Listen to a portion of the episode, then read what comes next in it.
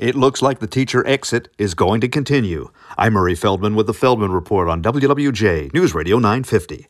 More and more teachers are leaving the profession. Eight out of ten say they're just burned out. Two out of three say there's not enough support staff, and that's what will send them out the door.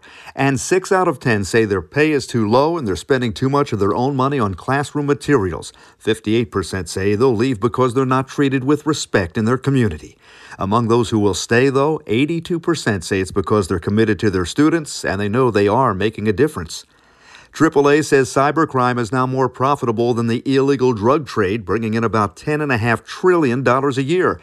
And they say the warning signs that you're a victim could be mail that doesn't arrive, denied credit or loan applications, debt collectors calling you about purchases that you know you didn't make, and unfamiliar transactions on your credit card statements.